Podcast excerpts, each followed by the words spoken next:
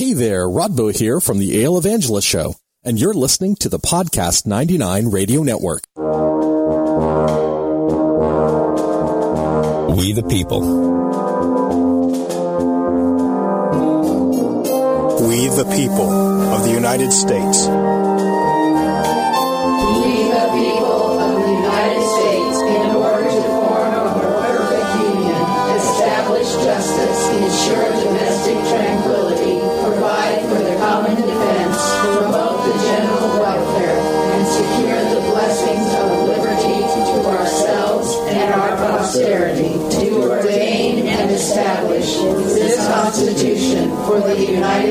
States of America. In the summer of 1787, 55 men would gather in the city of Philadelphia. They were tasked with fixing the government of the United States. Over the next four months, they would debate, discuss, argue, and refine the first document of its kind in all of history, an attempt to show that men can rule themselves by law. This is the story of those men and those times. This is Constitution Thursday, a time we set aside to read, discuss, study, debate, and learn about the Constitution of the United States, what it meant when it was written, why it was written that way, what it means now, and how it affects our lives each and every day. Here's how you can participate. The text machine is area code 209 565 DAVE. That's 565 3283. The email address is dave at thedavebowmanshow.com. And on the web and social media, just search for Constitution Thursday. It's okay for Obama's Department of Justice, or not his Department of Justice, his Department of Homeland Security, and Janet Napolitano there. Janet Napolitano uh, writes a memo and says, We're not going to enforce the law. That's okay. That's okay. But it's not okay for President Trump or his Department of Homeland Security to enforce the law, says a court. Now, what kind of court are we talking about here? Is this kangaroo court, a FISA court, or Alice in Wonderland court? Courts are supposed to be referees in law. They're not even supposed to make the law, but of course they do, far too often. And they've, we've allowed them to create law so often and to propagate this fiction. The Supreme Court decisions are the law of the land. How many times have you heard that? No, they're not. The law of the land is made by the Congress under the Constitution. Congress shall make no law respecting an establishment of religion, or prohibiting the free exercise thereof, or abridging the freedom of speech, or of the press, or of the right of the people to peacefully assemble and to petition the government for redresses, redress of grievances. The First Amendment of the United States Constitution. Welcome aboard, my friends. It is Constitution Thursday, right here on Plausibly Live, a live episode this evening. I'm really getting into this being back on the air and doing things live again. It's really a lot of fun. There's a lot of reasons why I like it. Uh, tonight's not really probably the time to go into them, but uh, as a general of thumb, I'm really enjoying myself, and I hope you are as well. Well, it is an article of faith. Uh, by that I mean doctrine, philosophy, whatever you want to call it. It is a principle of, of the position of the political right. If you're on the political right and you do not accept this particular article of faith, you won't be popular and you won't you won't have a lot of uh, you won't have a lot of people patting you on the back very quickly. And that article of faith is very simply that all justices are activist judges and they're all trying to overturn the Constitution and therefore we've got to get rid of these judges. That's basically an article of faith on the right. The left has its article of faith as well, which is that judges aren't activist enough. They keep they keep being constrained by that law thing, and, and we don't like that. They shouldn't have to do it. They should be able to get outside of that box and you know create, um, which which tells you that since both sides have their articles of faith, and believe me, uh, the conservative right article of faith is much more um, impactful, I think, overall. Since both sides have their article of faith, you, you can pretty much bet that the truth lies somewhere in between all of that. It is, as I said, as I'm on the political right, I tend to. It's not that I don't discuss uh, the political left, but there really isn't much point in it because I don't have a whole lot to say about what they believe. I don't really have a whole lot to to get into. So I, I tend to look at things from the political right perspective. And I assure you, on the political right perspective, that if you do not adhere to that particular uh, whatever you want to call it, that particular ideology, that particular belief that the the court is packed full of activist judges and that they're overturning the Constitution at every level, you will quickly find yourself, well, banned from the Tea Party for one thing. I can tell you that right off the top of my head. Uh, you, you will find yourself in a lot of difficult situations as vis-a-vis trying to become a popular conservative radio chat show host. You got to give the audience what it wants. It's red meat. This is something that I discovered a long time ago, and it's something that I I truly believe. The the biggest thing I discovered along the way was that things aren't always what I want them to be, what I believed them to be. I talked about this very early on in Constitution Thursday. I was surprised by how much I didn't know about how things worked. There are rules to the game. Whether we know that or not is irrelevant. The rules are still there and the rules still apply.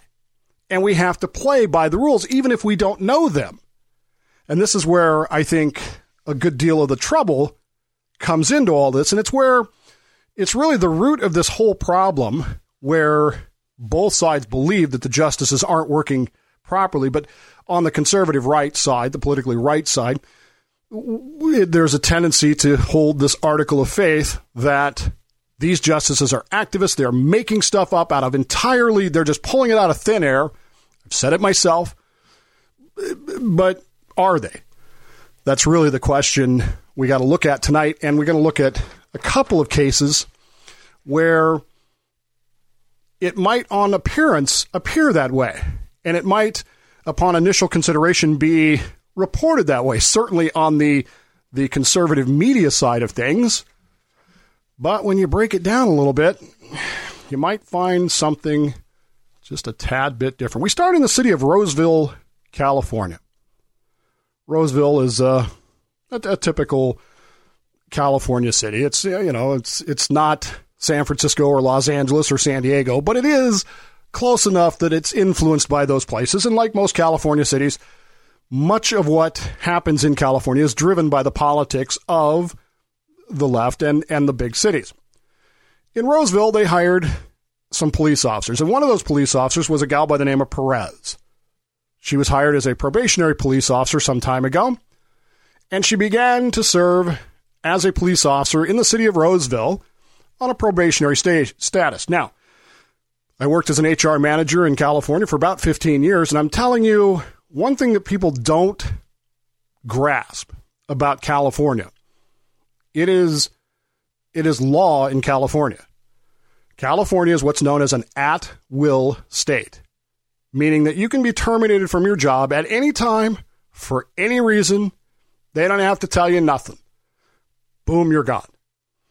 I also know after 15 years as an HR manager that if you do that, you're going to get sued.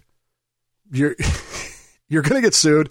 And unless you have one hell of a reason to do it, have done it, you're going to lose.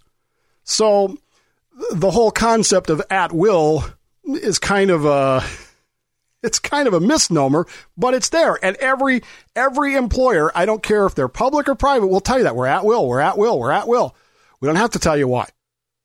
And then when they get sued, they'll they'll come up with reasons why. And uh, after they fire someone and they get threatened with a lawsuit or, or legal action of some sort, they'll start, you know, trying to cover their cover their tracks or cover their butts a little bit with well we better come up with a good reason why if we didn't have one before because we can't just go in there and say well we fired you because we wanted to that that doesn't work so this uh, this officer Perez is hired on a probationary status by the city of Roseville now probationary statuses are pretty common my wife's on one. She she's on a probationary status for I think is it two years or something like that. It's a crazy long time. But I also know they already paid her her bonus so for for relocating, so they're they're kind of assuming there aren't going to be any problems. And after you know 14 years as a nurse, why would there be? At any rate, this probationary status gives both sides a chance to kind of feel things out. And if it doesn't work, well, it doesn't work. If it works, great. If not, you know, no no harm, no foul. Nobody's nobody's feelings are hurt, and we go on our way. So Miss Perez is on, sorry, Mrs. Perez is on her probationary status. After a few months as a probationary status officer, it is a fact that another officer and her became attracted to one another. They became romantically attracted to one another. And they eventually, allegedly, became intimate with one another. In fact, it's not even really allegedly based on the facts of the case. It's a fact. They became intimately involved with, with one another. The problem, of course, is that they were both married, although both of them were, in fact, separated from their other spouses. Although, again, separation is one of those nebulous kind of states. I mean, you're still married, but you're not together. What does that mean? In some cases, it means, well, in, in my own case, when I was legally separated, it meant I was 3,411 miles from my legal spouse at the time. And, and we were just filling out paperwork to make sure that there was uh, nothing between us anymore. But that might not be the case, and it certainly didn't seem to be the case in the male officer's relationship. His wife got wind of the relationship and complained to the police department, the Roseville Police Department. The Roseville Police Department now, you know, there's an old uh, there's an old mentality about in the civil service about crap. Now we got to do. Now we know. Now we got to do something. We'd rather just not know. We'd rather just bury our heads in the sand and ignore. Well, nobody's told us. We don't know. Unfortunately, from their viewpoint, they were told about it. And so they decided, well, now we have to do something. So they sent the inspector general out. The inspector general did an investigation, and lo and behold, what he discovered was yes, in fact, Officer Perez and her fellow officer were, in fact, having an extramarital affair.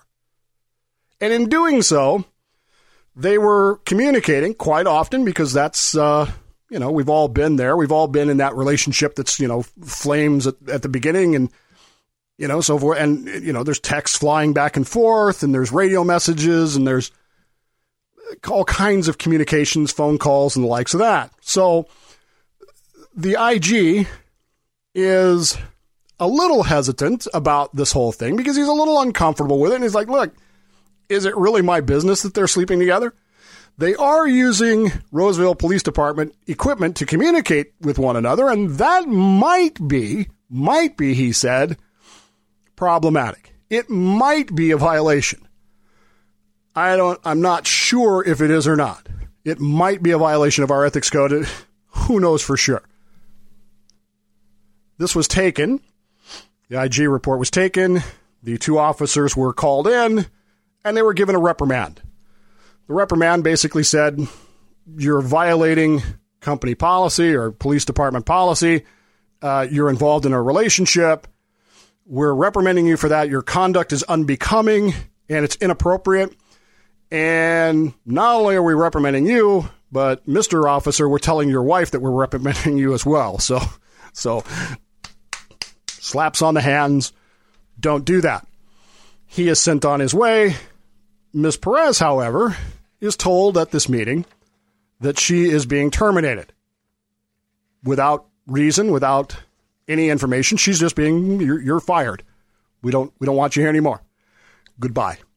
Turn in your badge and your gun. Nice knowing you. Best of luck in the future. Needless to say, she's a little taken back by this. And as often happens in a workplace, people start chatting. People start talking. People start saying things that other people hear.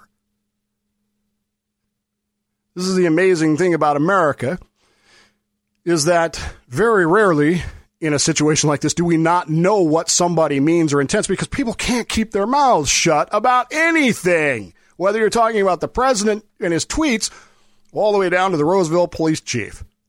who somehow or another, we don't have his exact words because they're not recorded in the decision, but somehow or another says something that gives everyone who hears him, including the judges, by the way, in the original case, the impression that he personally has a huge problem with Ms. Perez's extramarital behavior, that he finds it morally reprehensible, and that it was this behavior that led to him making the decision a few moments before the meeting to fire her. Now, notice he did not fire the male officer who had nine years on the police force, but he had a moral problem with the woman's behavior and he terminated her. And again, we don't have his exact words here, but the justice, the judges in the original case heard whatever the phrase was. Enough people heard it that they went, wait a minute. You're firing her for sleeping with one of your officers? Kind of approach to things. Two weeks after this, they uh, they send Ms. Perez a new disciplinary action. Now she's been fired for two weeks, right? She has this disciplinary action that says your conduct was unbecoming. They changed that. They dropped the conduct unbecoming and they changed it to just misuse of official equipment. You guys were texting back and forth. You can read into that whatever you want. We don't have the information in front of us, but the way I'm reading that is they were, what do the kids call it, sexting one another on, equi- official equipment. So you, you can see where that's probably a misuse of official equipment.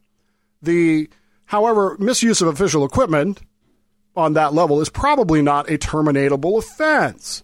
And so she's got a problem with this now. And of course, begins legal proceedings, which eventually work their way up to. She claims that she was fired for having a private personal relationship and the chief fired her for that.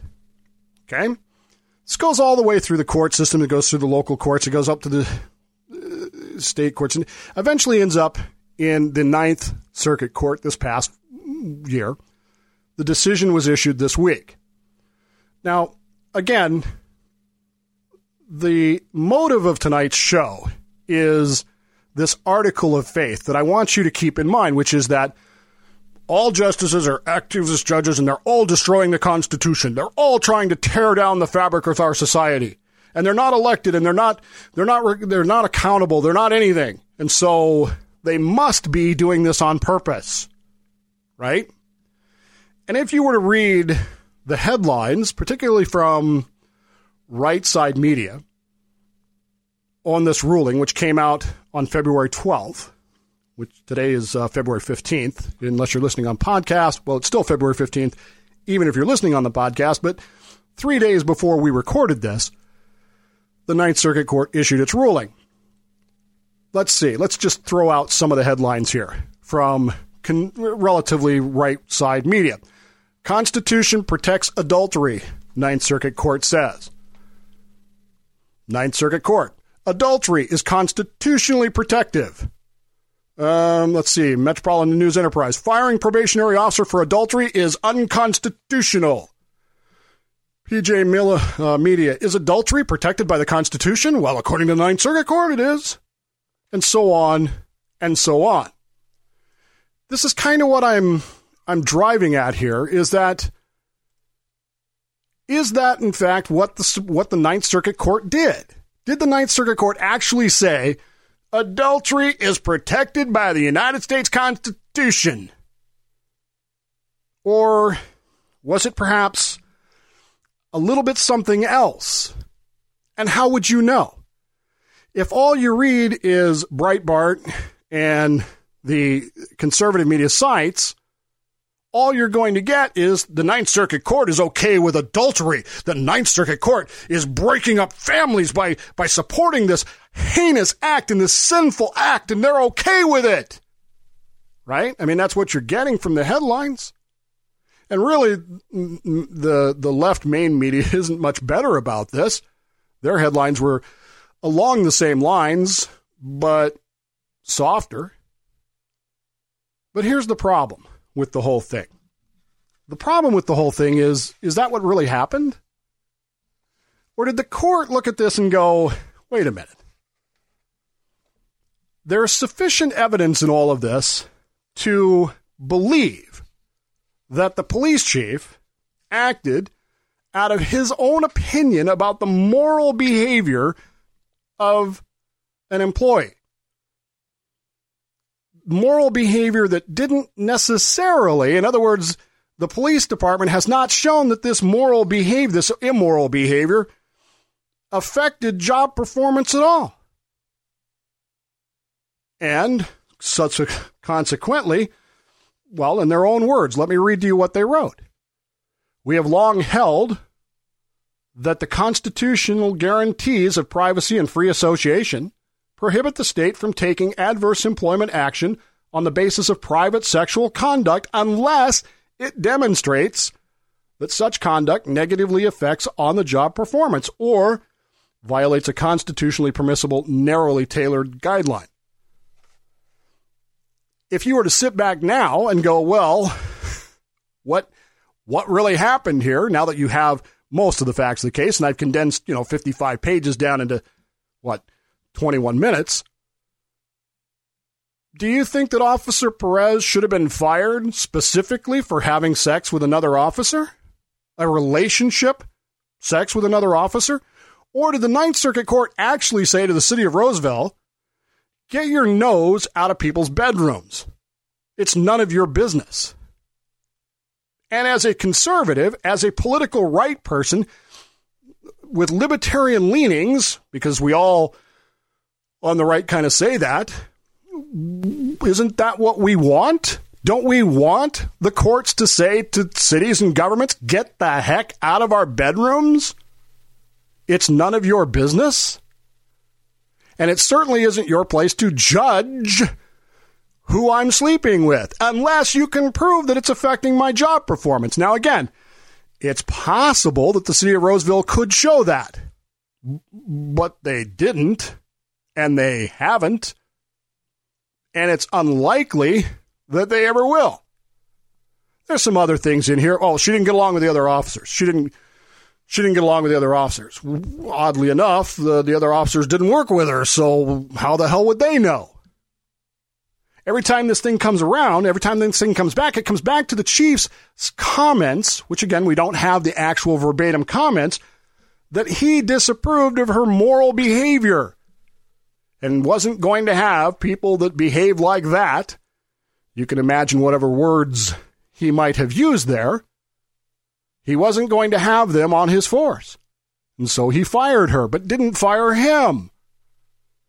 In a world where we on the conservative right, the political right, decry the peace loving religion of Islam's treatment of women, shouldn't we cheer that? Shouldn't we cheer a court saying, no, you got to, no. A, it's none of your business. And B, you're not treating people equally. You're treating them discriminatorily which makes it dun, dun, dun, unconstitutional.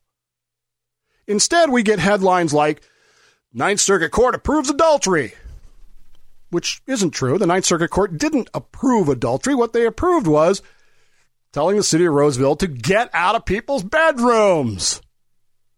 It's none of their business.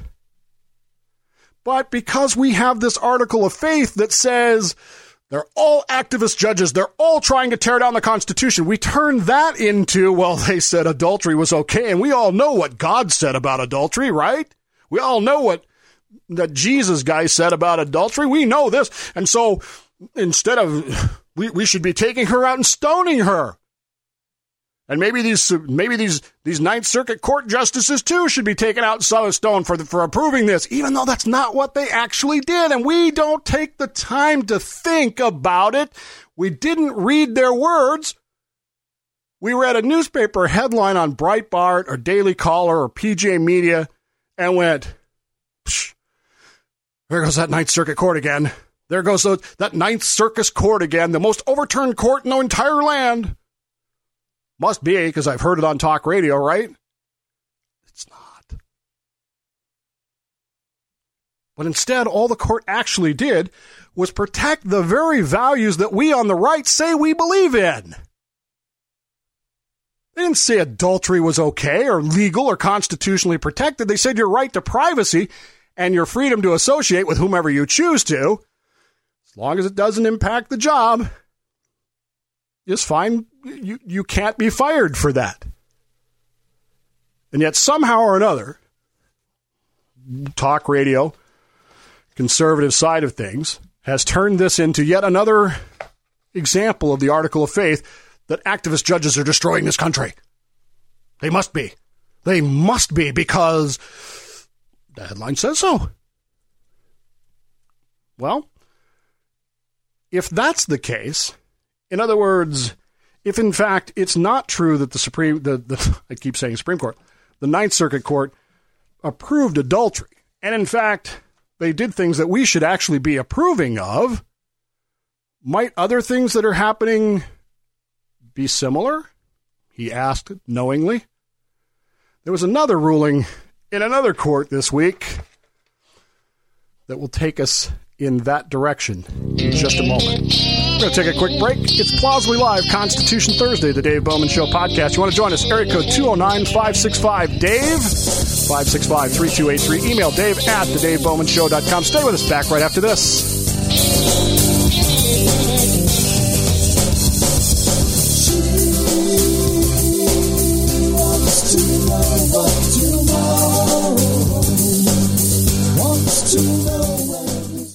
The U.S., about 90 people die in motor vehicle crashes each day, and thousands more are injured, resulting in hundreds of millions of dollars in direct medical costs each year. One in three crash deaths involves drunk driving, almost one in three involves speeding, and half of those who died were not buckled up. Even though we've made progress in the U.S., other high-income countries have lower motor vehicle crash death rates. We can and must do better. Here's what you can do. Use a seatbelt in every seat on every trip, no matter how short. Make sure children are always properly buckled in the back seat, in a car seat, booster seat, or seatbelt, whichever is appropriate for their age, height, and weight. Never drive while impaired by alcohol or drugs, and help others do the same. Obey speed limits, and drive without distractions. To learn more, visit cdc.gov slash vital signs. It's called the Gong Heard Round the World. You are a grand narrative just waiting to be written. You are the ultimate conduit of life's rhythm. You deserve the very best vision and the very best version of yourself. And we're here to bring it out of you. I truly am fired up today to be driving your bandwagon, to be your biggest fan, to be avidly you, your secret weapon in the war against your sense of self. You don't have to tell anyone we hang out. Well, I love the idea of being your partner in crime, a tag team of two, and unleashing your legendary, to optimize your outlook, to back the very best parts of you. Your mission, should you choose to accept it, to do whatever it takes to bring your own bold. All Natural Being with Brian Brody here on IBMNation.com. I need a tax preparer. How should I choose one? Using a paid tax preparer this year? Before paying someone to do your taxes, make sure they're qualified. Ask about their fees, experience, and training. Check with the Better Business Bureau. Avoid anyone who promises a higher refund. And review your tax return before you sign it. And make sure your preparer signs it too. For more tips, visit irs.gov and search Choosing a Preparer.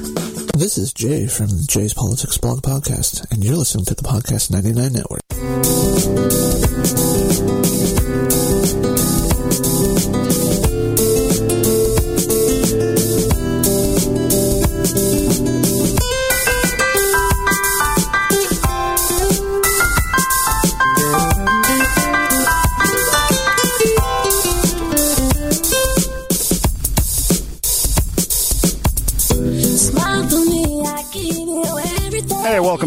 Is Plausibly Live, the Dave Bowman Show.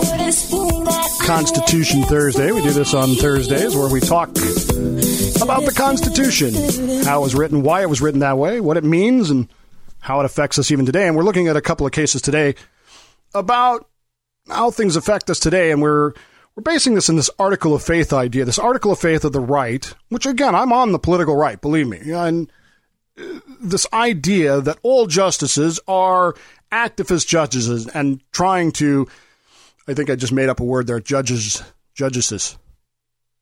Does that count? Sorry. Um, that they're all trying to destroy the fabric of our country and they're all trying to destroy the Constitution. We've already seen one case reported in conservative media that the Ninth Circuit Court is was did something evil, turned out not quite to be as evil as they wanted as we wanted it to believe. That's and and, and this is what I'm trying to encourage people to do is begin to think about things and understand them a little bit better and to dig a little bit deeper and quit assuming things. And the biggest thing you need to keep in mind is there are rules to the game, folks. And if you don't know the rules to the game, you can say it's unfair till you're blue in the face. But the others are just going to, the other side's just going to look at you and go, but mm, says right here we can. Or says right here you can't. And then what do you, what's your response then? Well, how did that happen? It's really, really where we're going to get. There are any number of folks who have commented this week about the DACA ruling. Now, for those of you who don't know, a judge in New York has ruled that the administration must continue the DACA program while the legal fight is going on. The, the fight is obviously going up through the courts and in Congress. But in the meantime, this court ruled you can't just end this program. And this led to a great number of conservative chat show hosts or uh, libertarian chat show just screeching at the top of their lungs about how un, unfair this is. And the, the, there goes those damn courts again. They're overriding the rules of the voters. They're they're overturning things, and we can't have this. We can't. We, we, this is not right. This is it. You don't believe me? You want to? Uh, it's the the the the the Godfather himself the Supreme Court. This is Rush Limbaugh on, I believe it was, what is today? Today's Thursday. I should know that. It's Constitution. I think this was Tuesday. Quote, the Supreme Court is stacked with a bunch of liberals. It doesn't matter what Congress does. Every case of any importance will eventually get to the Supreme Court and they'll rule the liberal way on it. It doesn't matter what the voters have said. That's his exact quote about this, this very issue. You heard the uh, the other chat show host at the top of the show talking about, well, this isn't right. These judges, the supreme law of the land is made by the Congress, not. And, and he's right, it is. Which is why I threw that bit in there because he's absolutely right. He just doesn't know why he's right when you listen to the rest of his argument. Look, I'm not I'm not here to discuss the morality or the functionality of the DACA program. I do not believe in illegal immigration. I've, I've made this clear.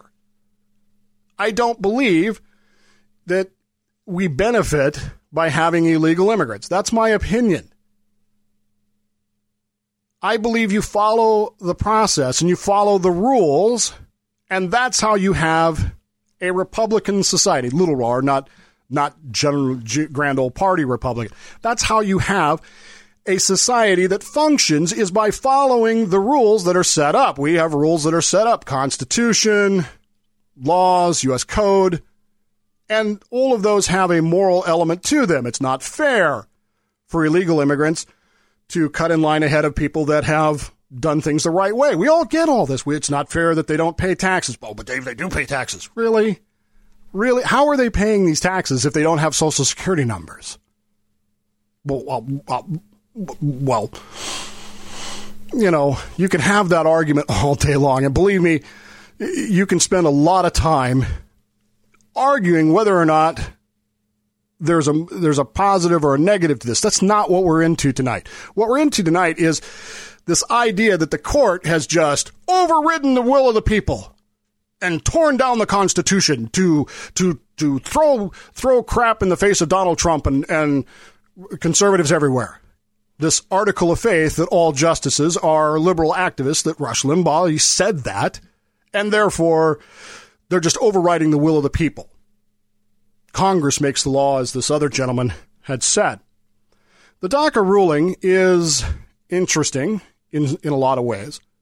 it also, like most things, contains information. I was having a chat with uh, Buster the other night about th- this. This ruling is long. It's 55 pages long, and he was kind of slogging through it. And he said something to the effect of, "Why does it have to be so long?"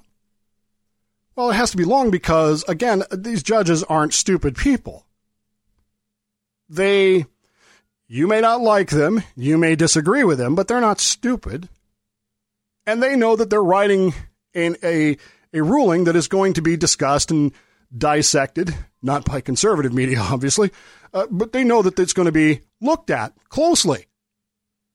And so they want to make sure that they cover all of their bases. They want to make sure that they cover everything so that they look like they know what they're doing. They're not just going, well, you know, it's it's it's not Solomon. Oh, you got a baby? We'll just cut it in half. That'll solve that problem, right? Solomon might have been the wisest man that ever lived, but keep in mind he had 800 wives. That didn't work out so well for him, did it? At any rate, the the ruling makes it clear that the the problem here is twofold. Okay?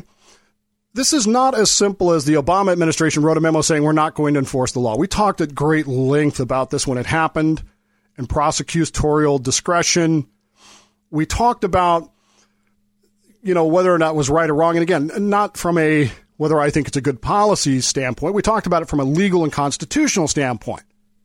And believe me, I caught a lot of flack because it didn't fit the article of faith that everything that Obama did was bad. Okay, fine, I get it. Now we come to this point where President Trump wants to end an, ex- an administrative program that has been established. And so the theory is, well, he can just he can just sign an executive order saying this program is ended. Ta-da! Boom, done, right? right? I mean, that's if an executive order can start it, then an executive order can end it, right?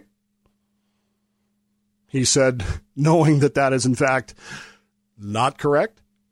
How do we know it's not correct? Well, first off, the judge talks about it. He talks about it in his ruling, where he talks about the fact that the plaintiffs in the above uh, captioned cases have challenged the defendants, that's President Trump's decision, on a number of grounds, including most relevant for the purposes of this order, that the decision violated, you ready? You sitting down? The Administrative Procedures Act. What? The what? The Administrative Procedures Act. This is a law. It is a law in United States Code. And quite frankly, uh, quite frankly, Pat the lawyer and I had a great discussion about this last night because it contains some rather surprising elements to it. The Administrative Procedures Act says, its opening sentence, you ready? A person suffering legal wrong because of agency action or adversely affected or aggrieved by agency action within the meaning of a relevant statute is entitled to judicial review thereof. Do, do I need to read that again or did you get what the whole thing was basically talking about? Anybody legally wronged by an agency or adversely affected or aggrieved by the agency is entitled to judicial review. Now we've talked a lot about judicial review. We've talked about the the positives and negatives of judicial review and the fact that well that's not in the constitution. How can they do that? How can how can the courts do judicial review? except that they have been doing it basically since day one. And here is a law passed by the United States Congress which establishes that any person, any person, right? That's what it says. Any or a person suffering legal wrong or adversely affected or aggrieved by that agency's action is entitled to judicial review thereof. QED, the court already has standing. The court already has the jurisdiction to decide this because Congress told them to. And who elected Congress? He said Nudge, nudge, wink, wink. You know what I mean? You know what I mean? Who elected Congress that passed a law that said if an agency does this, judicial review? Oh, that's right. We did. We, the people, elected the Congress and they passed this law. Now, in fairness, this law was actually passed in 1946. The Administrative Procedures Act came about in 1946, and it was a direct result of Franklin Delano Roosevelt's mm, zealousness in establishing more than 51 federal agencies as part of the New Deal and part of the Second World War. And a lot of people in Congress, not just Republicans, by the way, a lot of people in Congress got a little mm, nervous about that. They were they were concerned. Even Roosevelt himself said that the practice of creating administrative agencies with the authority to perform both legislative and judicial work threatens to develop a fourth branch of government for which there is no sanction in the Constitution. Roosevelt himself, the guy who was starting all these agencies, said that.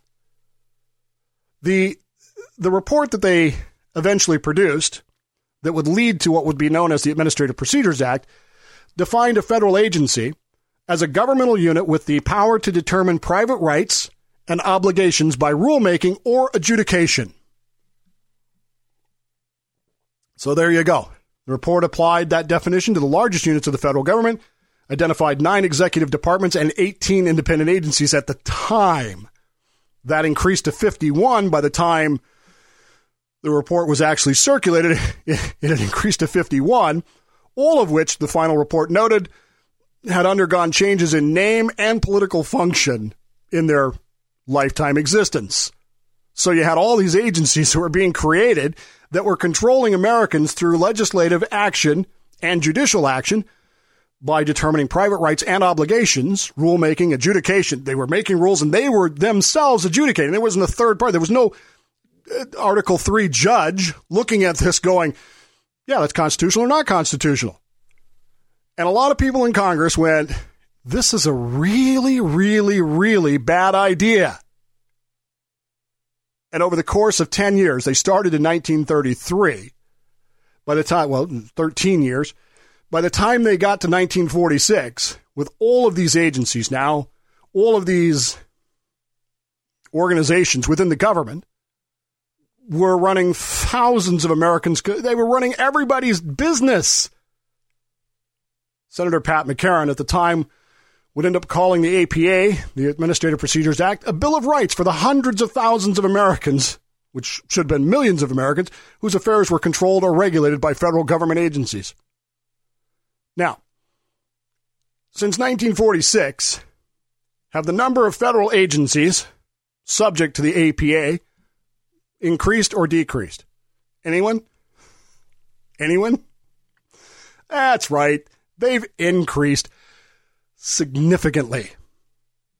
But the law is still on the books. The law, the Administrative Procedures Act, 5 U.S. Code 706, is still there and still makes it clear that anyone, a person, doesn't say a citizen, it implies a person under the jurisdiction of the United States via the 14th Amendment, suffering legal wrong or adversely affected or aggrieved by that agency's action is entitled to judicial review.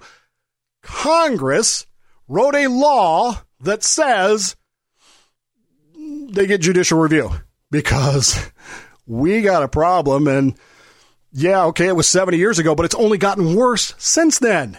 Along comes President Obama. He begins a federal agency. And while there's a lot of argument about whether the agency and the program he's begun, the administrative program he's begun, is correct or, or whatever, it is. But you can see already that somebody benefiting from that is going to be aggrieved when another president comes along and says, We're stopping that program. Okay. The judge makes it clear in his ruling look, the president can stop this program. He can do so. However, under the conditions of this judicial review, to which all these people are entitled because Congress said they were, in the law, Congress, the supreme law of the land, Mr. Uh, announcer at the beginning, has passed a law saying, here, judge, you review it and make the decision. Well, I didn't know that. I know you didn't. I know I know Paul Ryan probably didn't know that. He doesn't seem to know a whole lot about anything. The court says the president can do this. However, he has not given a reasonable, and he defines in his ruling what would be a reasonable excuse or reason for ending this program. And the excuse, the reasons that he did give were found to be not sufficient. Now, again, whether you agree with that, or I agree with that, or Ted agrees with that, or Buster agrees with that, or Jay agrees with that, is irrelevant. The court has its standards and says this is not up to those. Those standards were established by law by Congress. We, the people, elected Congress. QED, we, the people, said, go ahead with it. Do it that way. And yet we sit here now with leading, mantra spewing leaders of the conservative right who, instead of teaching us what's really going on, instead of explaining to us why these congressional elections are so important, instead chooses to attack the people who are following the law. And I know if you're on the right, you're not going to like that. You're, Dave, you're wrong. These justices are this, that, and the other. Again, I, I get that you feel that way, and I get that you don't like it. But that's not a constitutional or legal argument. I don't like it. Doesn't fly. Any more than I don't like her sleeping with another man on my force. Doesn't fly. You got to have a real reason for doing it. And President Trump, according to the court, has not given such a reason. Additionally, he's got the problem, like much like the police chief in Roseville, where he can't shut up and he keeps tweeting. Well, in the 21st century, tweets have become de facto communication. They have become de facto evidence of intent. And so when the president tweets, he is essentially saying to the court, here is what I think, here is what I believe. Duh. What's the court supposed to do? Going, mm, that's a tweet. We should ignore it. This isn't AOL or MySpace anymore. It's, it's how people communicate in the 21st century. Generally not 78 year old men, but you, you get the idea. So, what happens? What is this whole thing about? What, where, the court said the program has to go on while it is being adjudicated elsewhere, while Congress is working on this, while the Supreme Court is hearing it you got to continue the program because you have not given a reason for ending it. Now, again, as conservative right people who believe in the power of Congress, who believe in the authority of the people through our representatives, did this judge act in accordance with our will? Or did he just make up something out of whole cloth? You can read his ruling for yourself. You can read the APA for yourself. You can read the history of the APA for yourself. Hell, I'll link it on the page. You can read it for yourself. You can look it up yourself. As one of my heroes, he said jokingly, uh, always says. You get the idea? You get the you get the understanding here that this article of faith that we have that other people are trying to destroy the Constitution and trying to destroy the country might in fact not be true. It might in fact be that we, the people, aren't doing our job and we keep electing bozos to Congress who don't have a clue what they're doing and keep giving power that they're supposed to have, according to the Constitution, to other people, the executive branch. And then they get, you know, upset and headlines when it does exactly what they told them to do. The rules are complicated and we don't know them. And if you don't know the rules, how do you play the game? One of my favorite rules in football. I told people the other day on my show, I was talking about football. I love football. I used to coach football. I, I feel like I know football very, very well. It's, it's something that I've studied most of my life and Eh, not so much for the last 10 years. Probably the last 10 years I would lose something, but, you know, but in the general idea of things, I feel like I know football pretty well. Do you know one of the most obscure rules in football? And it applies at every level professional, college, high school. Is called the fair catch rule. You know what this is? So one team kicks, punts, kicks up, whatever. The other team has the option to fair catch the ball. Guy raises his hand, waves it back and forth, says, I'm fair catching the ball. Nobody can touch him. He catches the ball. If he catches it, he's down right there. Do you know what the team that caught the ball's options are after a fair catch? Not a lot of people do. Not a lot of people know this. In fact, in my lifetime, there have, well, not in my lifetime, but in the entire history of the NFL, imagine that. How many games? Are there's 352 games a year. And there have been, what, 90 seasons of the NFL? There are only 25 occurrences of this happening. The only one I ever saw was George uh, not George, uh, Bill Walsh did this to Minnesota in the playoffs one year. And Minnesota had no idea. They didn't know the rule. They did they they had no clue that a team that makes a fair catch is entitled to a free kick following the fair catch. Now, free kick means that they can drop kick or place kick the ball. And if it goes through the uprights, it's a field goal. It's three points. And because it's a free kick, the defense has to be 10 yards away. So they can't block it. They can't really rush it. They can't do anything. And so you can, you see this in every NFL game you ever go to. The kickers are kicking 50, 60, 70 yard field goals in pregame. You know why they're doing that? To practice for just this scenario. Late in the half, team punts from its own end zone. Kick lands out about the 50 yard line. It's going to go out there, fair catch it. Boom. There's one second left on the clock. Line up, do a free kick for, you know, a 60, 65, 68 yard field goal. If it, you got nothing to lose. There's no time on the clock. If it goes through, yay. If it doesn't, well, at least kick it out of the end zone because it can be returned, which of course is the drawback to the whole thing. But nobody knows this. And it has come back on a couple of occasions on those 25 times to, uh, to score points and win games.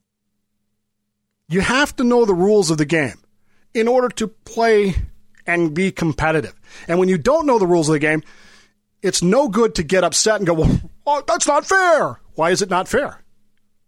Because you didn't read the rules? That's your problem, not mine. We have not read the rules of the game. How many of you knew that the APA says, the, the Administrative Protection Act says in it, if you're aggrieved by a federal agency, you get the right, you are entitled to judicial review. How many of you knew that? So why are we surprised then when people who are aggrieved by a federal agency's actions seek judicial review? Shouldn't we be supporting that? That's what the law Congress, our Congress, the people we elect, put into place. But instead, we we uh, we say things like, "Well, it's the judges. They're they're all liberals and they're all trying to change things." The only people who can change things in this country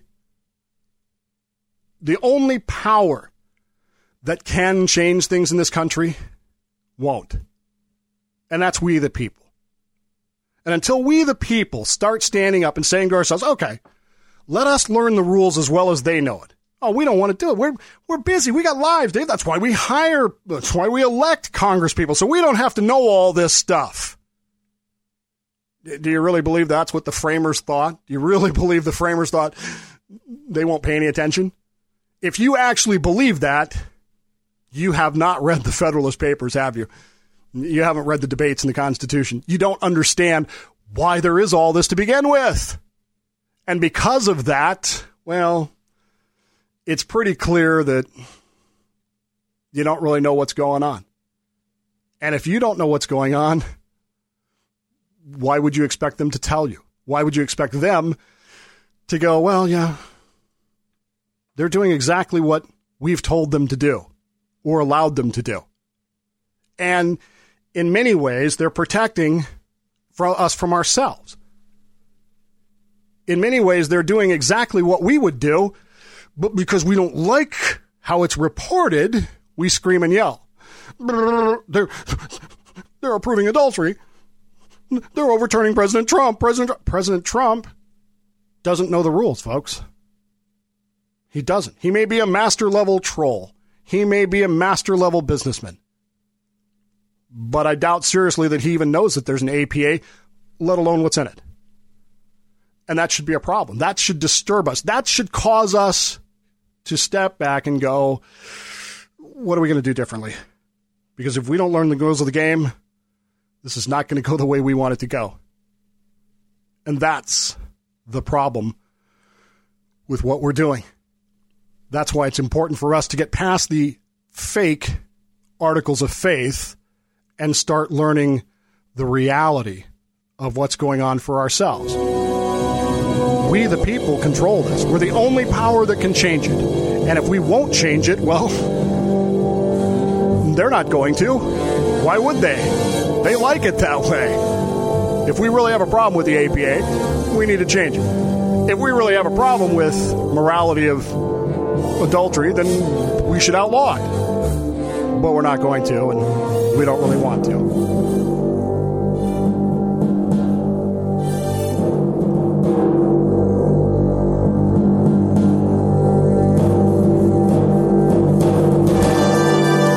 Constitution Thursday is a Slippery Fish Entertainment production for the Podcast 99 Network. Copyright 2018, all rights reserved.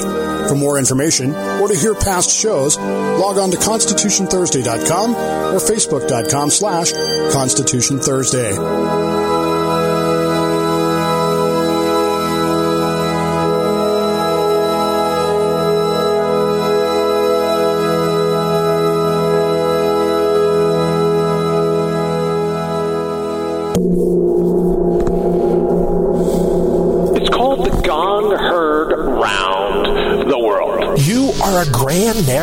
Just waiting to be written. You are the ultimate conduit of life's rhythm. You deserve the very best vision and the very best version of yourself. And we're here to bring it out of you. I truly am fired up today to be driving your bandwagon, to be your biggest fan, to be avidly you, your secret weapon in the war against your sense of self. You don't have to tell anyone we hang out. Well, I love the idea of being your partner in crime, a tag team of two, and unleashing your legendary, to optimize your outlook, to back the very best parts of you. Your mission, should you choose to accept it, to do whatever it takes to bring your own bold. All natural being with Brian Brody here on IPMNation.com. Hey there, Rodbo here from the Ale Evangelist Show, and you're listening to the Podcast 99 Radio Network.